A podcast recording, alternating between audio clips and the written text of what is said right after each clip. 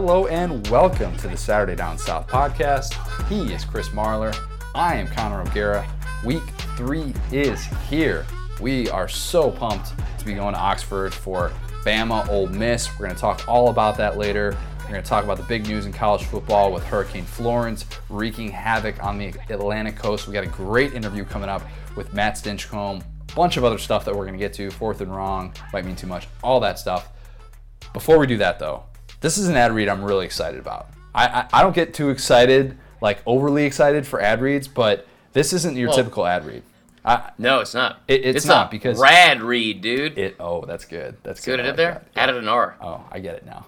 Um, so this is uh, our friends at Rent Like a Champion. If you don't know what Rent Like a Champion is and you're a college football fan, you absolutely should. I'm not just saying this because we we've, we've worked, we got to deal with them. I'm saying this because they are absolutely legit. I remember watching these guys on Shark Tank a couple years ago and seeing Mark Cuban invest in them and being like, "Holy cow! It's Airbnb Yeah. for college football. How has nobody thought of this?" This is an awesome, awesome thing that you guys need to get on board with. They're hooking us up this weekend. We got a three bedroom condo in Oxford, thanks to our friends at Rent Like a Champion. Hot tub. I- I'm not, uh, I can't Trampoline. That maybe uh, trampoline. I'm bringing those. I'm bringing those two things. trampolines are death traps. Let let that be known. What? Hot take. Um, so, but if you're heading to an SEC game this season, Rent Like a Champion is the best way for fans to get closer to the action with weekend homes that let you skip the hotel and stay just minutes from college football stadiums nationwide. I think we're like a mile and a half from from Vaught Yeah. Hemingway. It's unbelievable. That's like a walkable distance for you. I, a brisk walk, a very brisk walk. From Oxford to Auburn to Athens and more, Rent Like a Champion's 4,000 homes across the country make them America's premier sports travel experience. They've been featured on Shark Tank, yeah, like I said, uh, and NBC. They've hosted over 80,000 fans for college football's biggest matchups. Get your group in the game now by heading to info.rentlikeachampion.com slash SDS. You're going to use the code SDS at checkout, and we're going to give you 50 bucks off all new bookings for your group's next game day getaway. Please, please do it. That's info.rentlikeachampion.com slash SDS. Code SDS for 50 bucks off your new booking. This season, don't just cheer your champions, rent like a champion. I am so fired up to be in business with them. Those guys do some great, great things. It's such a great idea. And when I first Yeah. saw it, I was like, why didn't I think of that?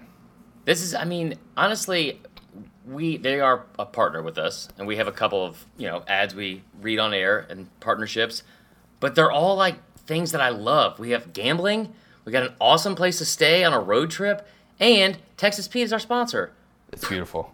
We, Yeah. live, a, we live a blessed life. I, We do. That was a lot of sick brags in, in one, um, but I feel like it was worthy, and I feel like I, I, I will do a public service announcement because hotels are ridiculously priced. Seriously, like a That's- Keaton I Day mean- hotel is so expensive. There's nothing worse than going like four hours away to go watch your favorite team, even if it's a home game, and maybe you didn't plan ahead and book your hotels like you in March or something like that, and you have to pay four hundred dollars to stay at a Knights Inn, which is where every single episode of Unsolved Mysteries ever started, and then you have to you drive over there and stay in that in that terrible dungeon after a loss, Yeah. which Yeah. happened twice in two thousand two. Get yourself like an actual living space, full kitchen, multiple bedrooms, multiple bathrooms. Don't mess around in a cramped hotel. Do that. So, college football fans, have this this hurricane season, this time of year, we know that this is just going to be a result of, of what we we come to expect with the sport and the way that we handle weather situations now.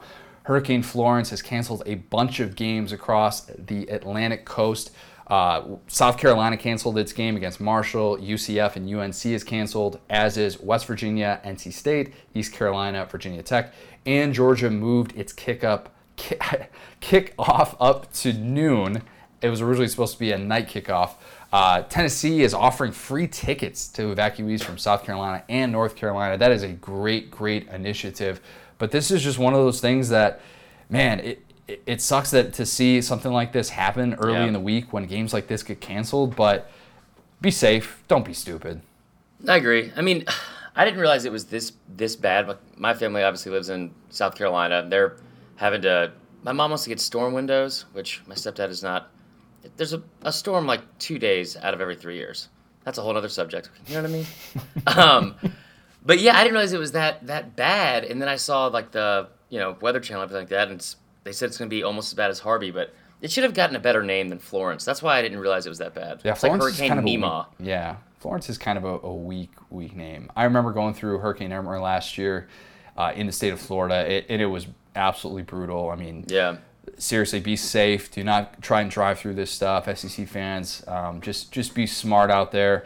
If you don't have any power or something like that, and you can't find a way to watch your games and stuff, it's going to be okay. There are ways to get through uh, not having power. Do do puzzles or something. Those are your words, not mine. But I mean, Uh, download your podcast ahead of time, then you could listen to them. Uh, yeah, just a little suggestion. But there's another little interesting wrinkle, and this is a football podcast, so you know we, do want to talk about a potential football impact, a potential Vegas impact of this, and this was uh, a potential point- financial impact for Uncle Chris. big time financial impact. This was pointed out by um, by our friend Brad Crawford, uh, who does tremendous work over at 27 Sports. And, and Brad threw this out on Twitter because actually, with all these games canceled for Hurricanes, and if they don't get made up, all over under game, all over under bets for season long win totals are nullified. So that means if you bet on South Carolina in the beginning of the season with that seven and a half, if they don't make this game up- Seven. seven, my bad. And, and the only reason, no, the only reason why is because it seven and a half would have made sense. There are two teams and then two, I guess, betting bases, whatever you want to call it, just degenerates basically, Mm-hmm. that are going to be affected by this. And South Carolina was minus 185 at the start of the year to win seven or more games. I thought it was one of the best deals in the country. Absolutely. West Virginia was the same. It was at like 170 or something like that, but for seven games.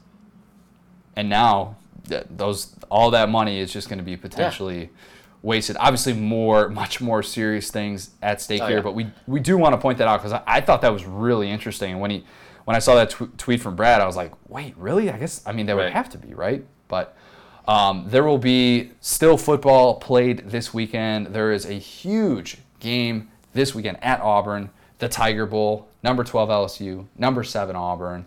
It's going to be awesome. We have high expectations for this because of what we've seen at the quarterback position, what we saw from both of these teams in week one. I think there's a potential, considering what both of these teams did in week one, winning big time games against top 10 teams at neutral sites, I think there's a top four spot up for grabs potentially. What say you? I think that's crazy. Oh, Uh, I don't think it's going to happen. I, I mean, there's a lot of really cool storylines in this game. I don't know. I feel like that one's a stretch. But I mean, you know, have big dreams. I do have big dreams because if Shoot Ohio, shot. if Ohio State loses to TCU, which I I would still pick Ohio State to win, I think that Yeah. there's no doubt in my mind that Auburn should or LSU should be a top four team because. Think about this. Through three weeks of the season, nobody else will have had two wins against top 15 teams. And if it's LSU, both of those wins will be Right. away from home and against top 10 teams. That would be Yeah. super, super impressive. And for a team that started off in the top 25, what more do you have to do to show that you're worthy of being one of the best teams in the country? To me, anybody who has not put a team like that in the top four would be holding on to some preseason notions a little bit too Right. much. And it, see, what's weird about it too is like you mentioned, like Auburn would have beaten two top 15 teams as well, and one of them would have been away from home. The Washington game when they played the number six team in the country. Washington's a really good football team, and as you brought up earlier, they're favored to win their conference. Like that's a very legit opponent, and they beat them in in not dramatic fashion, but you know it was a really good game. They looked really impressive, and it was honestly, I thought that was enough to move in the top five. You beat the number six team. Like I th- assumed they would switch spots. Maybe they moved up two spots because Oklahoma just boat raced FAU. So let's talk about both sides of the coin here. What a win would do for, for both of these programs because I think it's hard if you're a fan of one of these two teams not to kind of look ahead of the potential impact that a game like this would have. And if you're an LSU fan, you're thinking that Joe Burrow is is, is the, the savior, the messiah Yeah. if he wins this game. I think that that kind of hype will go through the roof. I think it's already kind of you know picking up some steam, despite the fact that he hasn't completed he, overall he hasn't completed 50% of his passes. Yeah, that's bad. But if he beats a team like Auburn with that loaded front seven, that's going to say a lot about how far along he is as a player. And I know that that, that LSU won this game last year, but it's it's totally different when you're doing it in somebody else's house. That's the great thing about college football. And I think Joe Burrow, I think he's already won everybody over in that locker room, but winning over the fan base and proving to everyone that LSU indeed has a quarterback and is a force to be reckoned with, that's established if if LSU was able to win this game. Well, yeah, what's crazy about this is I, I said several times over the summer and like before the season started that looking at this game, I thought this was the biggest game in the SEC like for the whole season. Really? Not well, and only because I thought there was a chance both of them would start 0 and 1. And if they did, this game would pretty much just be an elimination game, not only for like the playoffs, but the SEC, and somebody probably would have gotten fired. So you think it would have been essentially 2016 all over again? Yeah, yeah, that's exactly what I mean. Even though Malzahn just had his contract, I mean, if you start 0 and 1, both of them, and that that was very, a very real possibility. So it's crazy that we're even here, but yeah, I mean, Joe Burrow, his stats have not been that great. They've not been super super impressive. The offense statistically doesn't look that impressive, like at least on paper. But this is going to be a really good game, a really good game. And if they win, if LSU wins, this is going to be one of those issue or incidents where, you know, yeah, like they're going to carry that momentum into the toughest part of their schedule in October. And Burrow is, I don't know if he's going to be a Heisman contender like I predicted in August. But I mean, yeah, he's going to be a fan favorite, that's for sure. Here's what I'll say about Burrow and why the numbers might not be that great yet. Obviously, the first game against Miami, if you're an LSU fan, you're not looking for Joe Burrow to throw for 300 yards against a secondary that good. Big time atmosphere, first career start, yeah. all that stuff. I get it. And then in week two, if you're a little bit underwhelmed with his numbers, which were mostly boosted by an end of first half Hail Mary, um, I would still point to the fact that I think Steve Ensminger was keeping that the offense really simple. Yeah. And I don't think he was trying to look. He was trying to show a lot last week before a big time matchup against an Auburn right. defense that doesn't really need an advantage because it is that good in the front seven. Exactly. So I, I would remind people of that. Interesting thing to watch this weekend. Joe Burrow came out and said he doesn't slide. He's not a slider. Right. When he gets out of the pocket, he gets moving a little bit. He's going to take that hit. That's the kind of guy he is against that Auburn defense we'll see how that works out. I don't think he's going to have a chance to slide necessarily. Um, just don't slide. Run out of bounds. Run out of bounds or throw the ball away. Yeah, might be. Don't get hit by those guys. They are monsters. Yeah, watch watch some film of what Jake Browning went through in that oh first game. Uh, that was like a Tennessee quarterback. Yeah, that, that was, was, like Guarantano. It was, it was terrible. I mean, both these D lines are really, really good. I think the key to this is, I mean, Burrow doesn't have to be, you know, Peyton Manning, man. He doesn't oh, have to go out there and throw. Yeah, that is also true. He doesn't have to go out there and complete 70% of his passes and, and throw for 300 yards or three touchdowns, anything like that. LSU is one of six teams in the country that has not had a, a turnover yet this year. If he can keep doing that, they can win the turnover battle. I don't know what else. It's it's an uphill battle. I'll be honest. Auburn Auburn's really good. It, it is an uphill battle, and I think the difference in this game is uh, I think both of these offensive lines are going to be overmatched. I think both of these yeah. front sevens are so good, and they're going to be able to get pressure on the quarterback. It's how the quarterback is going to be able to handle the pressure and not make that costly mistake, not put this right. team in third and longs and predictable situations like that. And based on what we saw from Jarrett Stidham against Washington, I believe he will have a better chance of doing that being able to handle pressure, rolling out, understanding when to check, when to make certain right. reads. I think he is just as the guy who's more experienced, more familiarity in that system. I like his chances of doing that at a game that's going to be played at such a high speed and with yeah. such physicality. I, I would give the edge to Stidham and Auburn. I, I, I, know we're gonna we're gonna get to predictions and stuff later, but I, I would still look if you're if you're an Auburn fan you know, this is why you have a guy like Stidham under center. Right. You'll you'll be more thankful than ever that that he is your starting quarterback running the show against that really good LSU defense. Yeah, especially if it's like last week when Auburn had five fumbles from the running backs. Right. I mean, he's got to play a really good game because I, I kept saying that the back seven at Washington was going to be one of the best in the country, and I don't know if I was right or wrong. Let's just say I was right. Maybe I don't know. Sure. Um, sure. Okay. But LSU is right there with them. So that's that's gonna be a really intriguing matchup for me. Is like they get two receivers back from injury that tore their ACLs like what three weeks ago. Right. Yeah, because that's the Will Muschamp school of thought when it comes to torn ACLs. Yeah. Um, just rub some dirt on it. You'll be fine. the home team has won this game five years in a row. That's been since Gus Malzahn got to Auburn. We'll see if that trend continues this year. But man, talk about a fun one based on what those two teams did in week one, the expectations and the potential playoff implications of this one. I mean, I think that that that a one-loss team from the SEC West that ends up having all these good quality wins even without a conference championship, if they lose a game to Bama and they're sitting there with one loss, they're going to be mighty intriguing for the playoff selection committee. Not saying that both of these teams will Right. be able to get through unscathed, but you have to feel really good about having two big time resume wins this early in the season if you're one of those two teams. So I think I'm I'm just scarred with from Texas A&M under Sumlin having like these like really good September and October's and then you know jumping into the playoffs, at eh. least the rankings.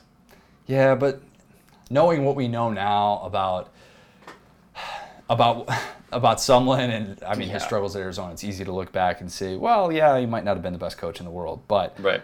I, I think time will tell whether or not these two teams are able to. We're going to find out just how good these teams are. That's the Yeah. beauty of the SEC West this year is that nobody's just going to escape by. There's nobody that's going to get to a conference championship easily. It's going to be earned, no doubt about it. Speaking of the SEC West, the game that we are going to be at this weekend, yes, it's going to be awesome.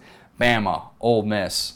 It's going down, Vaught Hemingway Stadium, all the points in the world. Signing up for some wait. of that. I yeah, this is going to be. I, I honestly don't know what to expect offensively. I know I made the prediction in the summer that I was hoping you would have forgot about Nope. About Ole absolutely not um, about Ole Miss beating Bama, and then I went back on it. Also, I was hoping you would have forgotten that too. Nope. Nope. so this weekend, I mean, it'll be interesting. I wonder if Tua is going to play the entire game. Uh, is Tamu going to put up the same kind of numbers he's been putting up all season, or for both games? Battle- that offense is ridiculous. It, it is. Battle of Hawaiian quarterbacks. My favorite storyline going into this one, of course. I uh, Yeah. don't know if that's ever happened before in the SEC. Two SEC starting quarterbacks, both from the state of Hawaii, but I mean, I could Google it, but I know I'll just end up watching that Saved by the Bell Hawaii episode again on YouTube and get distracted. yeah, you Or you Dog the Bounty Hunter. We we we were going to talk about uh, Saved by the Bell with Matt Stinchcomb. We ended up not doing that. Nope, Uh, absolutely not. did, didn't quite make it there. Should Um, we wear matching Hawaiian shirts on Saturday? And please don't say yes. I am I am not a Hawaiian shirt guy, not by any stretch of the imagination. If there's a Hawaiian shirt available, I there's also a dry fit shirt available. I'll take a dry fit shirt. Nice, bro. people might forget this is Tua's first start against an SEC defense. All that he has That- accomplished, isn't that amazing to think about? Uh, the, given how we're talking about him as this transcendent quarterback, this best quarterback of the Nick Saban Best era, quarterback in program history. and I, and I believe all of that, but it's still his first start against an SEC defense, and this is the first time that we're seeing an SEC defense. I put that in air quotes because Right. Ole Miss is not really an SEC defense after letting up 629 Right. yards of total offense to Southern Illinois, but it's an SEC defense technically, and it has a week to game plan to shut down Tua. That is the first time that we have seen this because last year nobody was preparing to shut down Tua. Maybe they had some packages put in, but even Georgia players came out and said after the national championship, like, yeah, we weren't preparing for a guy who Right. would throw. It's a totally different, different challenge prepared for Tua than it is Jalen such an insult, too. Yeah, I mean, why did we lose? I don't know. We didn't think their quarterback would be able to throw the football, so we didn't prepare for that. Thanks, I mean, Jalen. I, I, kind of get it. I'm not saying it's not fair. No, I mean, I Ole Miss's defense is bad. I mean, they're really bad. I thought they'd be a little bit improved, and I expected Texas, Texas Tech to put up some big numbers. But Southern Illinois, 29 first downs, 41 points. It was a close game. I'm out here making fun of the Big Ten on Twitter, and you're doing this to me, embarrassing me like that, Ole Miss? I yeah, I, I can't wait to get to Oxford. I think it's gonna be a great game. I think Ole Miss is gonna put up a lot of yards, a lot of points. It'll be really interesting to see what happens if Tua plays for 60 full minutes and what that offense can do. Yeah, that's that's obviously a storyline going in. Is Jalen Hurts has already played in two games. Everybody has talked about this potential redshirt deal that they're going to do with him and whether or not they're going to play more than four games and all that stuff. I don't think he's seeing the field in this one. I think that's the beauty and why I'm so excited because I think that there's a realistic possibility that maybe Ole Miss stays within three touchdowns, Right. and that's still striking distance to be able to have Tua on the field for 60 minutes and to Right. be able to play him the entire time. I think Bama fans are so excited about this one because they get to see a full 60 minutes of Tua against a defense that you know he's going to pick apart, and all of that that hype and potential, these little, you know, uh, an incredible throw to Jerry Jeudy in the corner of the end zone or a perfect throw down the sideline to DeVonta Smith. You get 60 minutes of that instead of like 25. Right. And I mean, yeah, that Ole Miss defense he's going to be going up against. I mean, that they're like less stable than IKEA furniture. It's really bad. and the only reason I hate to say this, but the only reason I hope Jalen goes in is if we're up by a lot and it's like right around six minutes to go in the second quarter. because that way then I know I can go pee and just miss the three and out we're gonna inevitably have, and just beat the rush at, at halftime. Smart. Speaking of that, though, speaking of uh, of quarterbacks, not speaking of you taking a bathroom Peeing, break. yeah. Um, Speaking of your pee, you know, one of the things that maybe we haven't talked about enough is our guy JT, his pro potential. This is a big time money game for him. Going against the Alabama defense and putting up some points can earn you some coin. We've Yeah. seen that in the past, and there are certain Johnny certain, Manziel. I mean, Johnny Manziel, you know, a few other games besides Alabama that were good, but yeah, I Yeah, mean, but that's that, that seemed to be the only highlight they showed. oh yeah, uh, running around in circles and then you know, He also put up 600 yards of offense, but so I guess it was fair, but whatever. Yeah, you sound totally over it.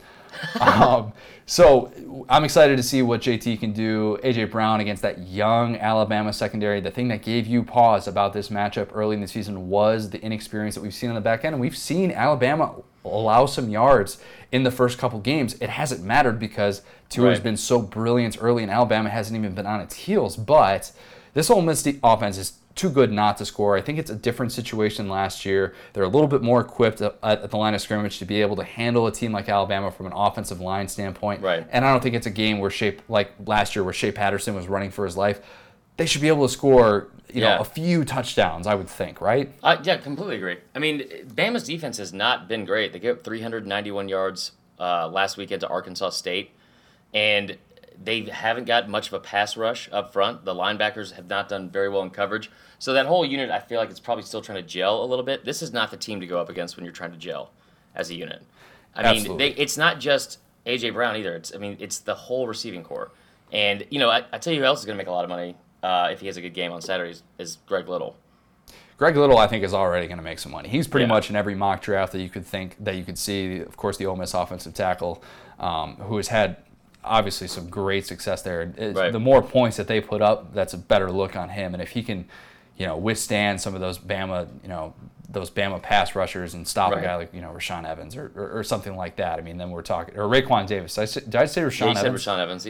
He's Wow. gone. My, my, I was okay. So I, I reverted back to the 2017 matchup with Shea Patterson, and obviously my brain just went there. So Well, to be fair, I didn't realize uh, which left tackle Greg Little was. If he was the one with like the Sandra Bullock movie, the one with the gas mask, or the one that's there now. So yeah, shout out to they've Ole always Miss got a good offensive left tackles. tackle, huh? Yeah, y'all are noteworthy, noteworthy bunch. Um, we are so pumped to be experiencing the Grove on Saturday. If there are any places that we need to be, let us know. Shoot us a message on social media at the SDS Pod. I think we're gonna give away some stickers, aren't we? So here's the thing, y'all. I'm not trying to sound uh, rude, but throw out an invitation because we're coming either way. Oh yeah, we'll be there. Yeah. So we're looking for some cornhole. Probably, probably a little gambling with it. I'm I'm, I'm down for that. I'm, I'm confident in my cornhole abilities, no doubt. Um, yeah, probably not with money, I guess, just because I'll have all that invested uh, into the actual game. But yeah, we want to go play some cornhole. We want to see the best tailgate spots, best places to eat in town. Um, I don't know. Connor probably wants a frozen yogurt from somewhere. I don't know. I had frozen yogurt last night. Anyway, I will not be looking for frozen yogurt, but um, hit us up on Instagram DMs or Twitter DMs or just that sounded creepy. yeah, no, not at all.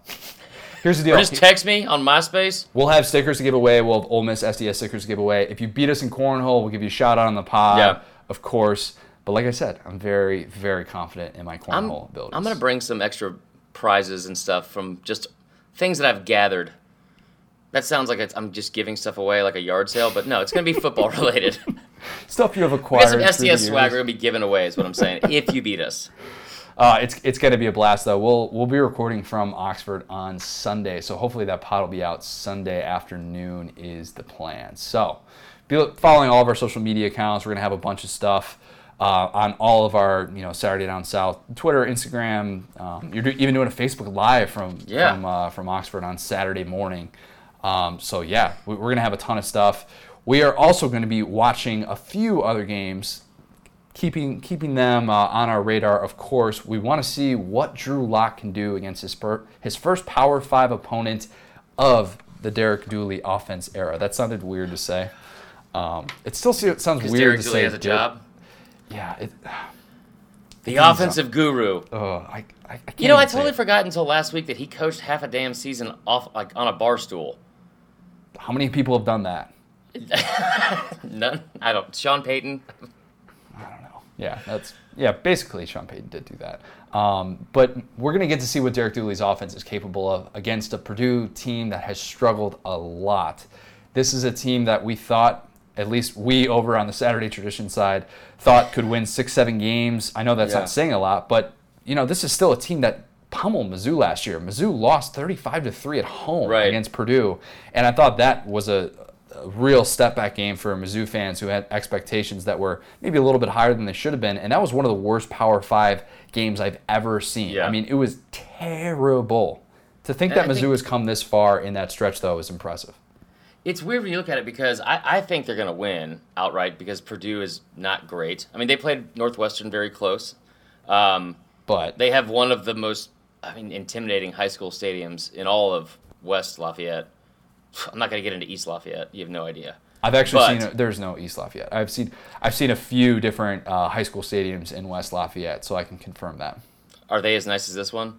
Probably Yeah, not. they're they're nice. They, they just because they just redid Ross-Ade, so it's looking a little bit a little bit better. Yeah, but you know, they bumped it up to like twenty three thousand people now. Anyway, regardless, it's I think Mizzou is a, a really underrated football team. I think Drew Lock and Emmanuel Hall together are probably the best quarterback receiver combo in the country. They're putting up ridiculous numbers, and, and they're going to keep doing that no matter what Derek Dooley tries to do. Um, Will Grier and David Sills would maybe have a, an argument as to why they're better, but I, I could. well, I could they're see- not playing this week. Oh, that's a good point. That's a good Yeah. point. I forgot about that. Emmanuel Hall is second among Power Five receivers right now in receiving yards. The deep passing game has been strong through the first two games of Mizzou's season. Granted, it's been against Wyoming and UT Martin. UT Martin. So, but I mean, Purdue's giving up almost 300 yards a game passing, and they're coming off a loss to Eastern Michigan. ooh, And Eastern Michigan, uh, they're two and zero, but they were literally in the bottom five of the entire FBS in 2016 and 2017. So I- don't have a lot of faith in Purdue, obviously, but like when you look at just the the numbers of what Mizzou has done, or I guess better way to put it is hasn't done on the road against Power Five schools, all that. It's it's. I mean, hopefully they're different because those numbers are not good. this is a big Alberto game too. Um, the tight end, Yeah. the Mizzou tight end, who uh, pronouncing his last name, I'm I'm sorry, I'm I'm just gonna get it wrong and offend you. Everybody calls him Alberto anyway, so What a way to. If if Ed if, if Ed Orgeron said it every time, that would be that would be amazing. Um, but this is still a game that I think Mizzou should win, and we'll get to this in picks later. But Right. I see this as a game where Drew Lock should be able to go over the top of this this defense that has struggled mightily, a very inexperienced Purdue defense that lost a ton of talent from that group last year. So it is still going to be a game that people will try and base a lot of their Drew Lock takes because that's the way it works for these first round quarterback prospects. And when they see him finally play, you know, Power Five competition, and this is this is a chance for those. Hopefully that's to like not out. his like draft reel, like putting like Talamu's up against Bama, and then you just have like Drew Lock just crushing UT Martin. right. Drew Lock, who's like a fourth year starter now, but yeah, Right. base takes off this game. Um, how about this? How about a non SEC game that you are interested in this weekend? so, from a fan standpoint, there's two: the Washington uh, Utah game at Utah, because I mean Mormons and mountains What else? they go together need? like I don't know what like sobriety and short sleeve button downs with ties. yep. Um, yeah, you know what? Shout out to us for not having to wear like a, a bike helmet to work. That's cool. We're doing that at least. We are doing that. I don't know why you brought that up, but That's what Mormons do.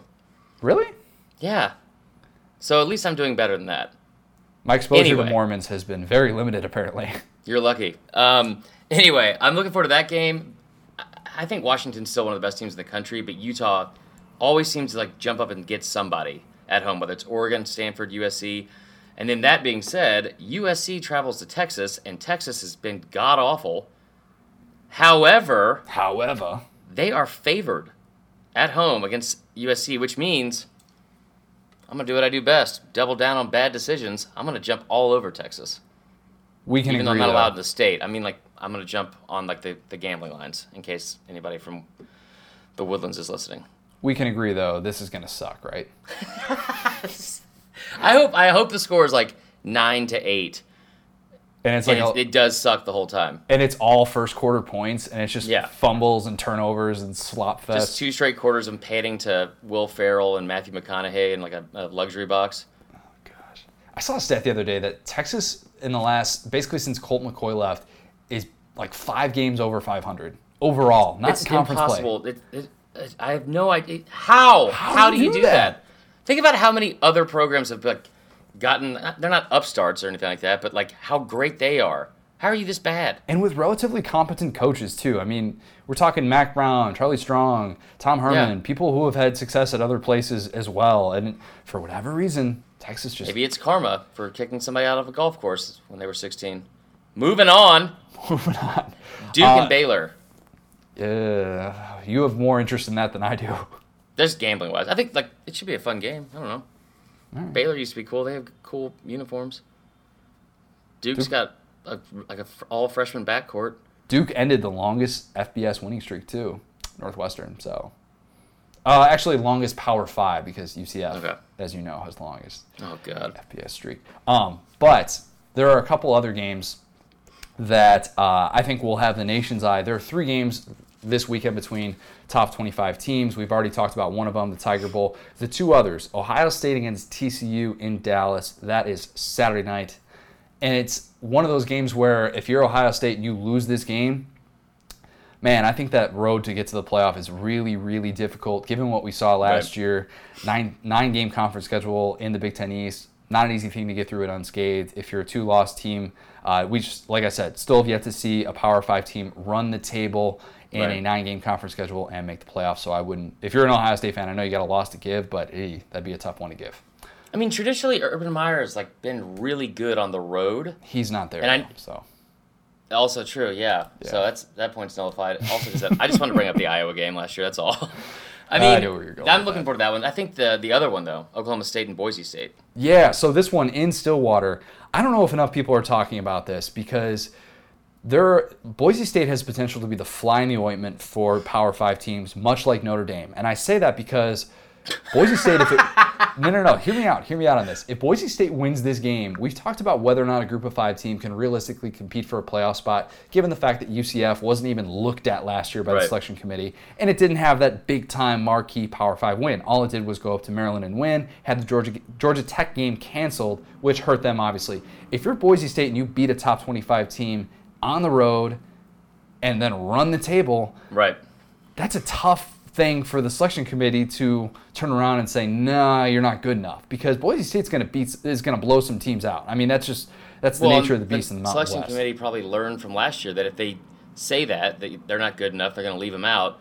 Then for the next eight months, they're going to have to endure the worst Twitter beef ever from their fans. I'm assuming they're just like UCF fans. I I would.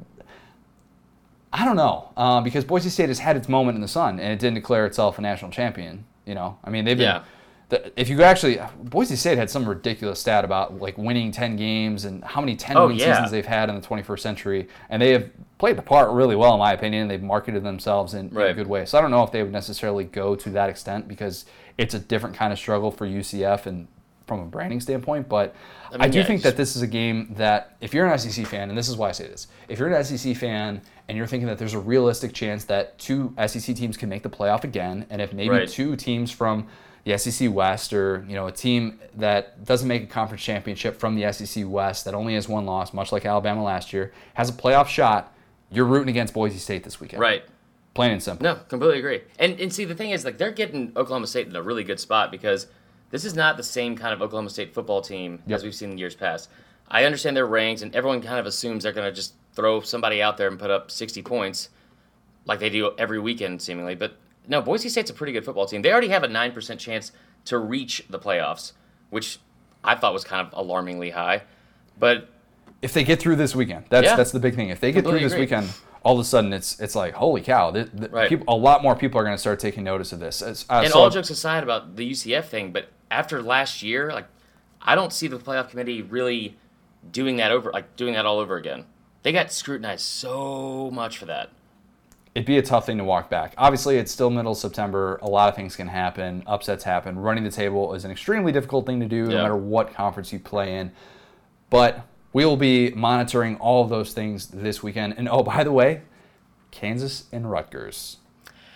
The best That thing that's ever happened the- in college football. Why am I going to gamble on that game? I got to get new hobbies. Kansas is favored. I, if you had said Rutgers is favored, I would have the same reaction. Kansas is favored because they they beat Central Michigan. They won a road game for the first time since like the Wow. Eisenhower administration. Yeah, nice. There you go. Yeah, we're on the Um, same wavelength there. And they're playing Rutgers.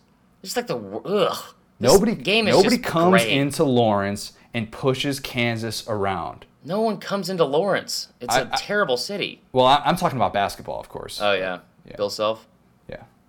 Yeah, I mean this this game is like baloney. It's just like why is it even here in the meat aisle? I don't want it. This why is this the same as the other meats? But you're still It's gonna not- fry it up and eat it. Yeah, I'm definitely gonna watch it. I'm, I'm gonna I'm probably gonna parlay Kansas and Texas just because I hate myself this week. So there's that. Oh, jeez. Let, us bring it back to the SEC. We had a, a great interview that we recorded with Matt Stinchcomb where Marler found out that something he has thought for a very long time Yeah. uh, is apparently untrue. Matt Stinchcomb cleared some things up about your days back uh, in Stone Mountain, Georgia. So Apparently, I was not cool in high school. here is that interview with Matt Stinchcomb.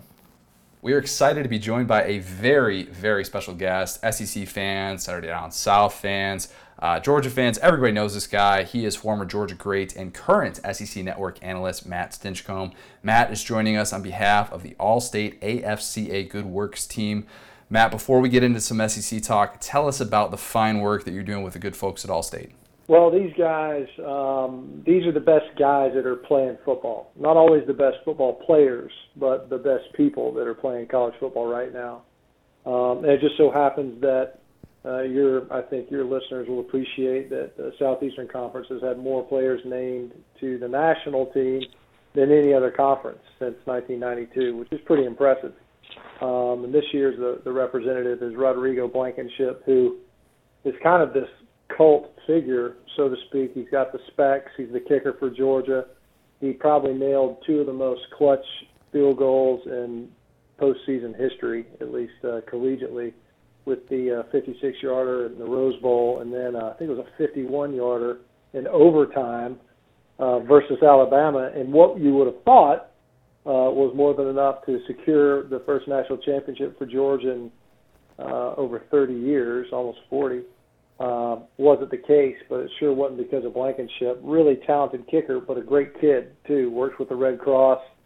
Um, they actually had a former National Good Works team member, Quentin Moses, who played at Georgia years ago. Was a sack leader, was an all-conference player. Uh, die in a in a home fire, and uh, since then the program has made it a point to uh, not only raise awareness but install smoke detectors in and around the community where it happened for Quentin, where he was from.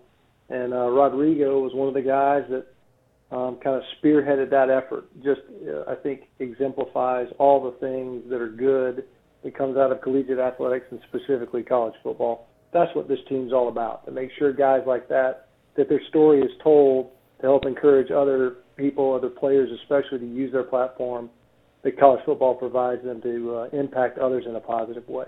Matt, let's stick with the Georgia theme there um, and talking about Rodrigo. And he had a big field goal last week, too. Uh, in that game, Georgia pretty much reminded the world that it was Georgia, just totally demolished South Carolina. After watching that, in your mind, how can this team maybe be even more dominant than what we saw last year? You know, I think it's a function of a couple of things.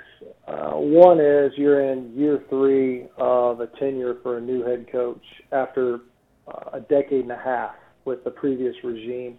It's easy for that to really become ingrained in a program, and it's not easy to re-envision, you know, what that culture, if, uh, whatever culture shift you're trying to introduce, uh, looks like. And I think it was evidenced um, in year one for Georgia where they struggled. They lost to teams that, that on paper they were better than and, and could easily say they should have won, losing to a Vanderbilt and a Georgia Tech and Tennessee and um, uh, Florida that season. Basically, all of their um, key rivals. Um, it was an ugly uh, opening stanza for Kirby Smart. Now you're in you're in year three now. Last year you might have been ahead of schedule because you're playing a true freshman, forced into doing so at quarterback um, after the first quarter, second series um, of your season. You know, no one I think anticipated at that point that no, for sure Georgia is going to contend for a national title here. Certainly they're going to win an SEC championship. So they're probably ahead of schedule. But now what you're seeing, I think, in year three is a program that's established itself and that's been able to recruit into its depth. And that's where you see the elite programs like a Clemson, like an Alabama, like an Ohio State, where they're able to sustain their levels of excellence year over year you do these great film studies, and I know that you had the Kentucky game uh, last week that you were doing the film study for. Um, after taking a closer look yeah. at that game, which surprised a lot of people, tell us why Kentucky can maybe do more than just end a streak against Florida. And also on the flip side, was this a game a sign that year one of the Dan Mullen era has some tough times ahead still? I think it's a reality check. I, th- I do think that you know some people were saying that you know they felt like Florida would probably be the second best team in the SEC East to Georgia, um, uh, ahead of South Carolina, which was kind of the favorite coming into the year. I'm not sure South Carolina still isn't the second best team in the SEC East. I think that speaks more to the gap that perhaps has been created um, by Georgia. Part of that's a function of what uh, Kirby Smart took over. It's a function of his being in the third year, and Tennessee is in year one of Jeremy Pruitt. Florida's in year one of Dan Mullen. Um, you know, Mark Stoops is the dean of SEC East coaches. He's the second longest tenured coach, along with uh, Gus Malzahn, in the entire conference. So there's been a ton of turnover. There's a ton of turnover this year, um, and a lot of it, I think, um, is owing to you know some of the gap that's been created for Georgia. You know, Kentucky might be the second best team in the SEC East, the way they perform versus Florida. It's just such a small sample size for what we've seen these teams play. I don't know how good Florida is or isn't. And we'll learn a little bit more this week when they face Colorado State, a team that just beat Arkansas in a pretty dramatic fashion with a fourth quarter comeback. Um, but we'll find out a little bit more about Florida and where they are. I, I never felt as if they were going to be in position to contend for an SEC East Division title or really even be among the the um, upper uh, level of that division. Uh, that says nothing about Dan Mullen. He's a heck of a coach. It's just a matter of time. But frankly, Florida has not recruited very well. Didn't recruit very well under Jim McElwain, and you're seeing some of the fruits of those recruiting classes right now. Let's keep it in the SEC East. You watched Tennessee beat up on an FCS opponent last week. We don't want to look too far into that, but you did get to see Tennessee up close. And when you're around the program, you talk to coaches, you get a little bit of a better feel about things overall. How much time realistically does it take Tennessee to be competing with a team like Georgia on an annual basis? Mm, uh, I'm going to say at least two more seasons. Um, you know, when you look at it right now, uh, their offensive front is a mess. Part of that's a function of injury, but frankly, they did not perform very well even in week one versus West Virginia when they were largely healthy. Trey Smith is, is one of the best offensive linemen in the country. Um, from a talent standpoint, he might be the most talented, in my opinion, watching the, the, him play uh, at left tackle. But he's rusty. He missed almost the entirety of his offseason due to medical issues. Um, they're relatively ordinary uh, for the balance of the offensive front beyond him. You got a quarterback in Jarrett Guarantano who was, you know, a partial part time as far as the number of games started a season ago, uh, who's still trying to round into form and is now, you know, going into yet another uh, offensive system, an entirely new, different uh, philosophy and cultural approach under Jeremy Pruitt and Tyson Helton as offensive coordinator. They've got some young players and they do have talent, but it's just not spread out enough and on each level, especially defensively to where I think that uh, they're going to be able to compete. They might steal a game um, here and there, but frankly, when you watch them play, they struggled mightily along the front all game long versus uh, an ETSU team.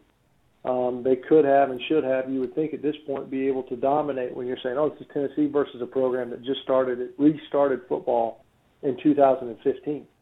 Um, it didn't look that way, though. And uh, Jeremy Pruitt, you can tell – um, he coaches with an edge, and that is a bit of a departure from what that program was used to under Butch Jones. There's there's a lot of ground to cover for Tennessee, but you also know this. You look at that staff that Jeremy Pruitt has put together, and you look at some of the young uh, playmakers that they do have, uh, and they've got opportunity to fill in the gaps pretty quickly. It just I think it's going to take one, probably two recruiting cycles before they have that program where they want it to be able to compete at a high level and try to close that gap that Georgia's created.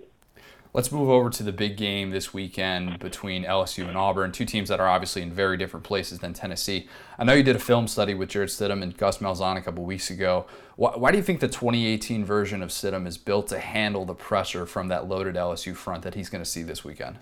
Well, he definitely seems more comfortable with what they're trying to accomplish at Auburn offensively. And we got to keep in mind – it's a pretty distant departure from what it was that he was trying to do when he was at Baylor, and then out of ball, and then back into ball. Um, an entirely different conference, a conference that you know plays defense for real, doesn't just have 11 other guys out there. They're actually going to intend to stop you. That's not true in other conferences, and namely the one that Stidham came from. Um, so all of that, the fact that you're actually going to provide me with resistance, you know, that could be a, a little bit of a shock to the system. But when you watch him play, he looks more comfortable. I felt as if, oh, as the season progressed last year, um, it seemed as if he was starting to become more comfortable.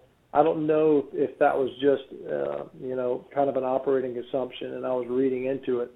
But versus Washington, it looked like he had better command of what they were trying to get accomplished. And and you know you've got uh, a, a newer offensive coordinator, Chip Lindsey, too, that was being introduced to that team. So um, the challenge that Auburn will have is the offensive front. They they didn't play great. They didn't play great in the opener versus Washington. Uh, they were still able to get the job done. They want to be more committed to the run. I think Boobee Whitlow is going to really help them be uh, he might end up being the primary rusher by the time the season's all said and done. It usually takes Auburn a couple of games before they identify who their workhorse is going to be, who's going to be their guy. Um, that's kind of been a hallmark of Gus Malzahn teams where, yeah, it's by committee, it's by committee, it's by committee. Okay, it's this guy, and we're going to ride this horse into the ground. Um, I'll be surprised if Whitlow doesn't become that guy by the season's end they're going to need that to happen. But you know, it's a salty defense. That's really, I think, going to be the calling card for Auburn this year. That defensive front. We can talk about Clemson's all day long. It's a really good one. I don't see Auburn's defensive line ceding a whole lot of ground. Um, when you want to talk about the best fronts, the best down line in all of college football, uh, the Auburn Tigers have got to be right there with them. We're going to switch gears a bit. Marler has some uh, some family feud questions for you. Uh, they may or may not have been oh. about things that happened 20 years ago. We're going to stick with a, a 90s Family Feud edition. So Marler's going to take over from here. Nice to meet you, Matt. Um, I so we actually have one thing in common. We both went to Parkview High School. Fantastic. Go Panthers. No kidding. Yeah. So I remember that because your mom was the school nurse. My my mom my mom was a school nurse at at Trickum. My mom was an eighth grade uh, English teacher. Oh, well, I remember several times. Maybe she put a band aid on you one or two times. That probably did happen. there was a moment outside of the uh, the nurse's office um, when your younger brother, I was wearing an Alabama shirt, uh, sat on me, and uh, I'm still trying to get get past it. But you know, we're we're moving on. you don't sound scarred at all. But um, so that being said, I do have a few questions uh, for Family Feud. Just rapid fire. We got five quick ones for you. Are you ready? Fire away. Who was the best player you played with at UGA from 95 to 98? Obviously, you were the best. Hi, uh, yeah, hi, uh, Hines Ward. Who is UGA's biggest actual rival? Oh, wow.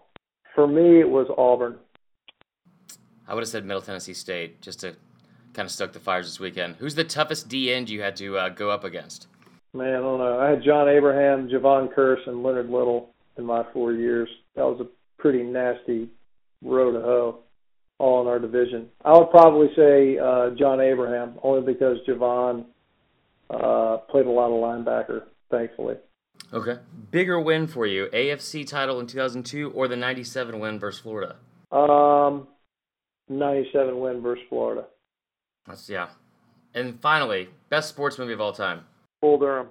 I would have said Little Giants, Ooh. but yeah, that's that's acceptable. You would have said Little Giants and meant it. I mean, obviously, I haven't really grown from like the '90s after what I brought up initially. So yeah, that's still a good one for me. Man, that just boy, that is a conviction of sports movies.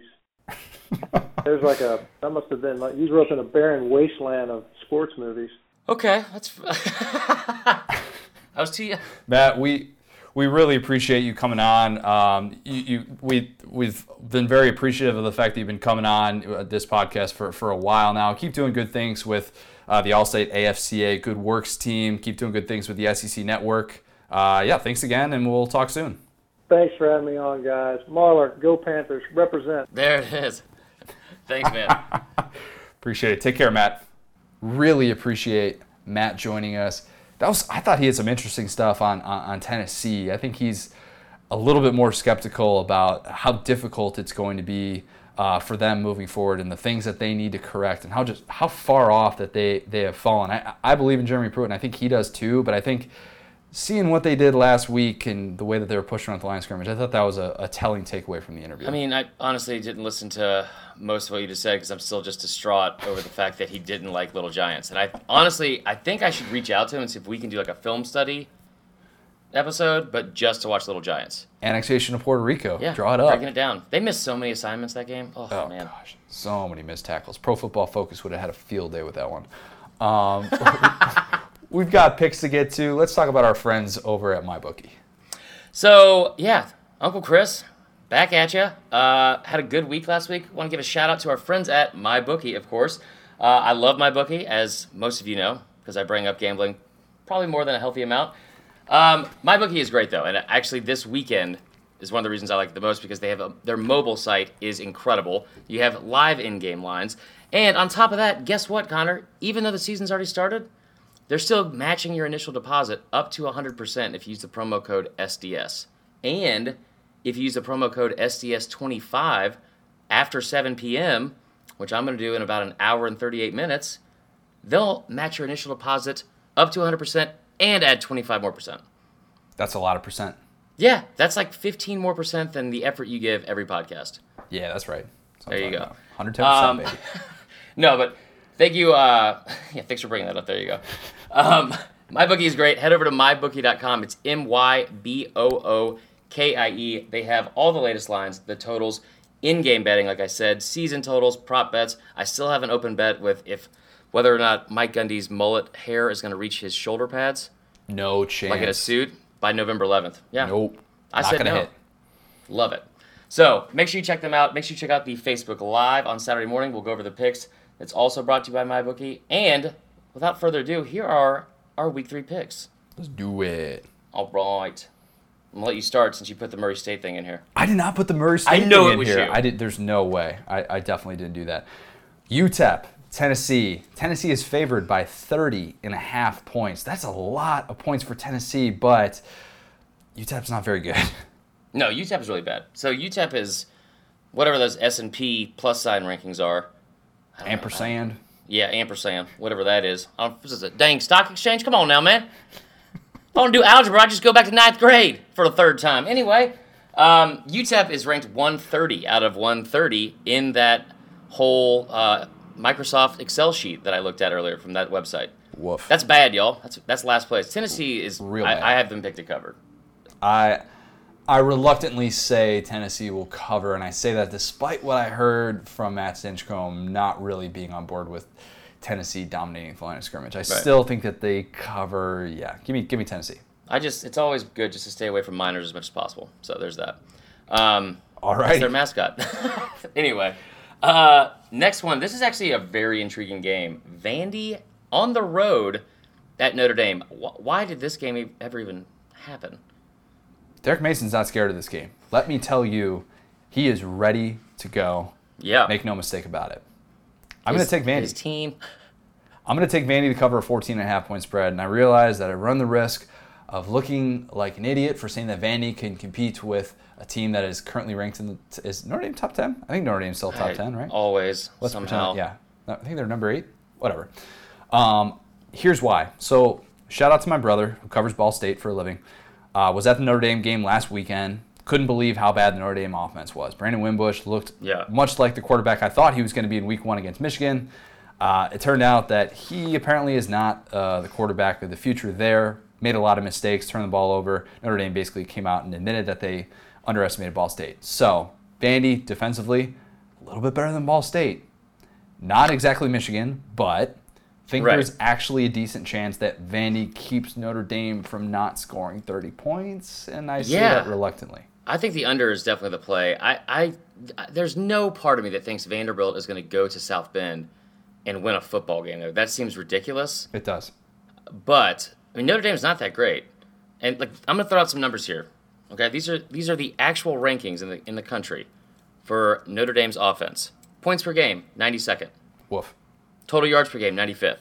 Barf. Rush yards per game, 106. Puke. Last week they had 41 carries for 117 yards against Ball State, and two of those, or 73 yards came on two of those.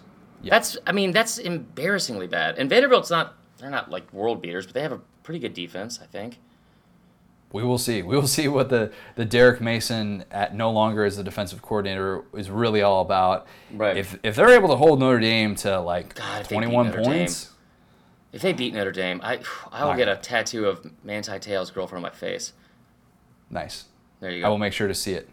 Um, up next, Colorado State and Florida. I feel like we're being punished for this game even happening. No, it's the McElwain Bowl. It's glorious. I don't care that he's not there. It's still the. McElwain Bowl, and I'm going to call it that and pretend that he is on both sidelines calling every single play for both teams. Just second guessing himself the whole time. Yep. God, what do you think he'd wear? It's definitely from Belk, but man, Large windbreaker, yep. khakis that are way, way too big. Um, Probably no wedding ring because he didn't gotten, got one from the shark yet. too soon. Too soon. All right, you're right.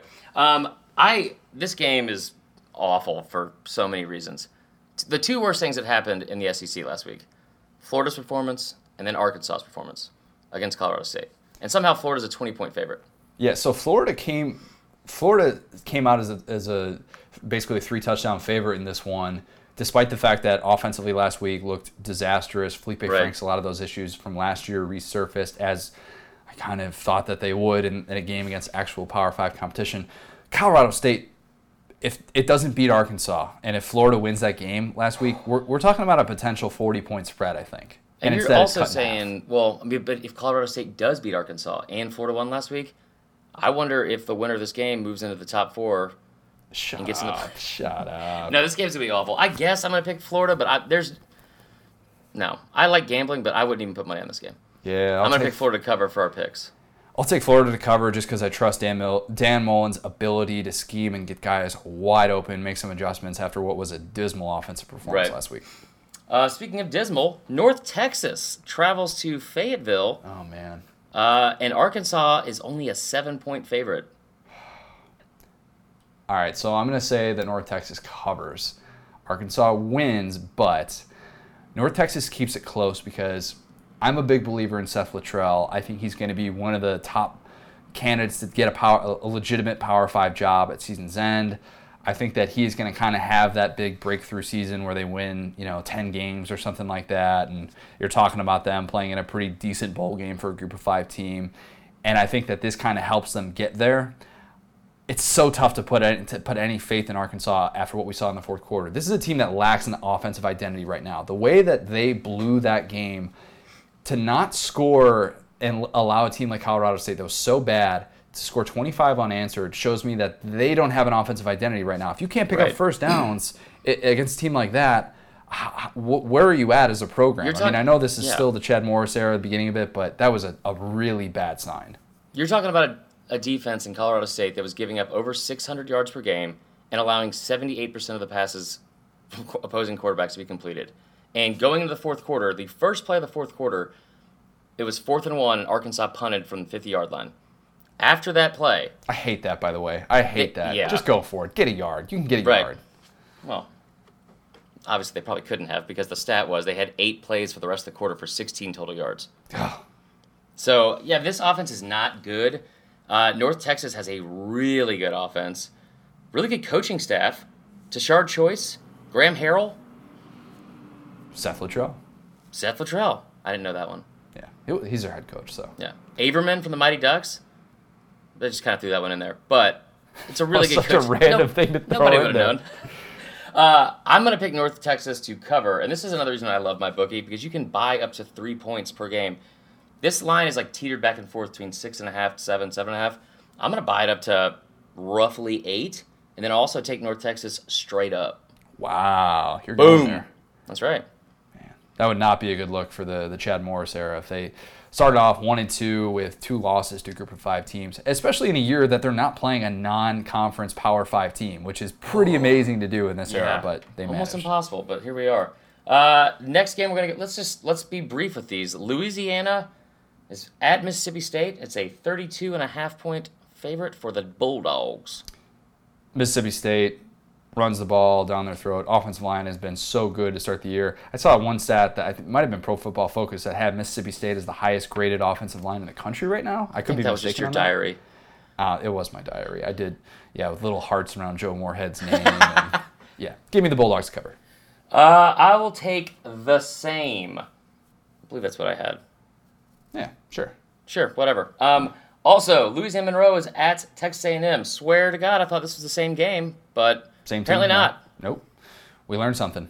Um, I'm going to take Louisiana Monroe, and I'm not backing off the, the Kellen Mond hype, but just to cover, just to cover. Not taking them outright. Say, don't you worry. heard it here first, Don't guys. worry. Don't worry. No, no, no. I am still all aboard the Kellen Mond hype train, but I think here's what happens. After a really physical game against Clemson, and you got Bama coming up next week, I think that they're going to want to be really, really simple on offense. A little bit of a tougher game to get going offensively. Come out a little bit sluggish, a little bit slow, Right. not firing off the ball. Tough to get up for Louisiana Monroe, but ultimately A&M wins this game by like 24. Yeah. Paces second half, ends up winning easily. I think that the previous game in Mississippi State, this game, and the next one we're going to get into are, are all in the same. In terms of like they're going to come out a little bit sluggish, a little bit hungover from like the, the week ahead, or week before when I mean Mississippi State and Georgia were on the road, uh, like Right. having huge wins, and then A and M. I know they didn't win, but if you talk to their fans, you definitely would have thought they did. Yeah, it, it, it definitely did feel like it. We will move on to uh, what we've got three games left here. Got Yeah, Mizzou, Mizzou and Purdue to pick as well. We haven't picked that yet, have we? No, I got Mizzou by a lot. I got Mizzou by by two touchdowns. Drew Lock in that offense doesn't have any problem scoring. They're Mm-hmm. able to win this game by a couple touchdowns easy. Uh, same, and also UGA. They're a 33 point favorite. I know it's a noon kickoff. They're, I think they're going to wake up halfway through the first quarter and they'll just do what UGA does and put up like 48 points. Yeah, didn't Vandy beat Middle Tennessee by like 32 or something? So why is UGA only? yeah. A, why, yeah, why is UGA only a 33 point favorite? That doesn't Easy make sense to me. Yeah, I'll, I'll take UGA to cover. All right, last but not least, we have Bama going to Ole Miss, 21 and a half point favorite. roll tide, but I think it ends up being like a tough game for Bama to cover because I think they they keep their distance and have maybe a two touchdown lead, three touchdown lead, kind of going back and forth with that. Right. Um, but I think they ultimately win this game by like 24. Ole Miss still puts up some points, but this ends up being like a a 58-31 game or some something Yeah. wacky like that. I think the over is probably the play. Um, I think Ole Miss is definitely going to put up some points, but I will take Bama to cover um, if Tua plays the entire time. Last, actually, LSU Auburn. Oh, Auburn yeah, is a right. nine and a half point favorite. Uh, give me, give me Auburn. Give me Auburn at home. I think they come out a little bit s- similar to what we saw last year at Jordan Hare against number one opponents. Big time home game, first big time home game of the year. Uh, give me the Tigers to overwhelm Joe Burrow a bit and win this win this game by at least two touchdowns. Yeah, that's what I'm thinking too. Like 24 to 10, 27 13 type deal. I can see that. Um, I completely agree. I would take the under though. There's that. So, uh, again, all those lines are available at mybookie.com. Our good friends over there. Yes, let us get to fourth and wrong. It is time for our favorite segment of the week. We had some good questions. Uh, Yeah. we, we, three of them this week that we want to get to. We're to. doing three. You want me to, you want me to say right them? I want you to say them. I want you to say them. Okay, uh, the first one. I need tips for online or IRL, which I had to Google, means in real life dating. Yep. Yep. Please, where are all the single guys? all the single guys are at sports bars, but the problem is that single guys do not go out as single guys, and if they go out as single guys, they are viewed as creepy because, well, Yeah. more times than not. So the problem is that it is tough to spot a single guy out of a crowd, and single guys are all the single guys are at sports bars, but they're it's almost like camouflage there. It, it's tough to scout them out. They're not going to go and do random things in the middle of the week, like join a pottery class or something like that. So if you're looking there, um, chances are that's something that you already set up. So I've just taken go to a sports before bar. to meet a girl. Yeah, I've also gone to Sips and Strokes, but that was mainly because they had really good prices on wine and you could paint. Fish in a barrel, my man. We live Fish in a barrel. lives. Um, yeah, I don't know where all the single guys would be. I, I, if I had to guess, I'd say College Station, since there's like ninety thousand bros in the stands there every Good single point. weekend. Good point. Um, the best dating advice I can give, uh, as somebody that just got engaged, I would say what you want to do is is have at least two to three very long term toxic relationships that just drain you um, for quite some time, and then uh, right when you're about to give up, just you know, hopefully love will find you. Get it out of your system. Best Yeah. way to do it, right? That's yeah, exactly right. All right. Love's not on. real. I'm kidding. Yes, it is. Best Do of not luck, lie. though. One lo- one loyal dog. That was from one loyal dog on Instagram. Next question: What one beer best describes Coach O? I'm gonna go Natty Light because I feel like Coach O can have 10 Red Bulls and be the exact same person, and also have 10 Natty Lights and be the exact same person because he can drink them like water. He's and an indestructible person. he is. And Natty Light is the closest thing to water. So I'm gonna say that because he could pretty much just be drinking those all day, Yeah. as many people are in Baton Rouge, of course, Right. to that game. So Yeah, he's he's the kind of person you see at a tailgate and he's like finished off an entire 24 pack of like Keystone Light. Um, and it's like he still seems fine. He's not even slurring his words. And like three minutes later, he's wearing a different shirt and like asleep in the bushes. But I I said his uh his his beer would be Steel Reserve because yeah, it's basically Natty Light, but just even less eloquent and fancy. all right, I can get on board with that. Yeah, there you go. And last but not least, uh, if you had to marry someone from a SEC school, what SEC school would you pick your wife from? Vandy, go get you someone smart. Get you someone that's got a that that degree that you know is going to take them some places. Uh, Shout out to all the people at Vandy. terrible All, advice. we, I know we got a lot of Vandy listeners, but they, they know their way around a book. We know that, and they're going to make a hundred grand out of college. Just go to Nashville; you'll be fine. Connor, have you ever? I mean, you're a smart person. Uh, There's a very big gap between my my intelligence and my fiance's. Have you ever lost an argument because you didn't understand a word in the argument? Um, yeah, pretty much every day. Yeah, I had to Google acerbic the other day. Um, No idea. I thought she meant Arabic. I was wrong. And I lo- she she saw like the befuddled look come over my face, and that's how I lost the whole argument. What I'm saying is, don't date smart girls. Something Eh, to be said not good advice. I uh, so this is gonna be um, this is gonna surprise people. I'm gonna say Auburn. Whoa. Yeah, Auburn's always had better looking girls in Bama. They usually have like pretty decent careers. Like they have a good veterinarian school. They have a good uh, interior design school, and also even if they don't like football that much, they still hate Bama, so they'll at least talk about football. All and you're right. gonna get divorced anyway, statistically speaking. So I believe in love, man. I believe. Let's finish out with it might mean too much. This is a good one. This came from uh, from uh, this came via Facebook last weekend.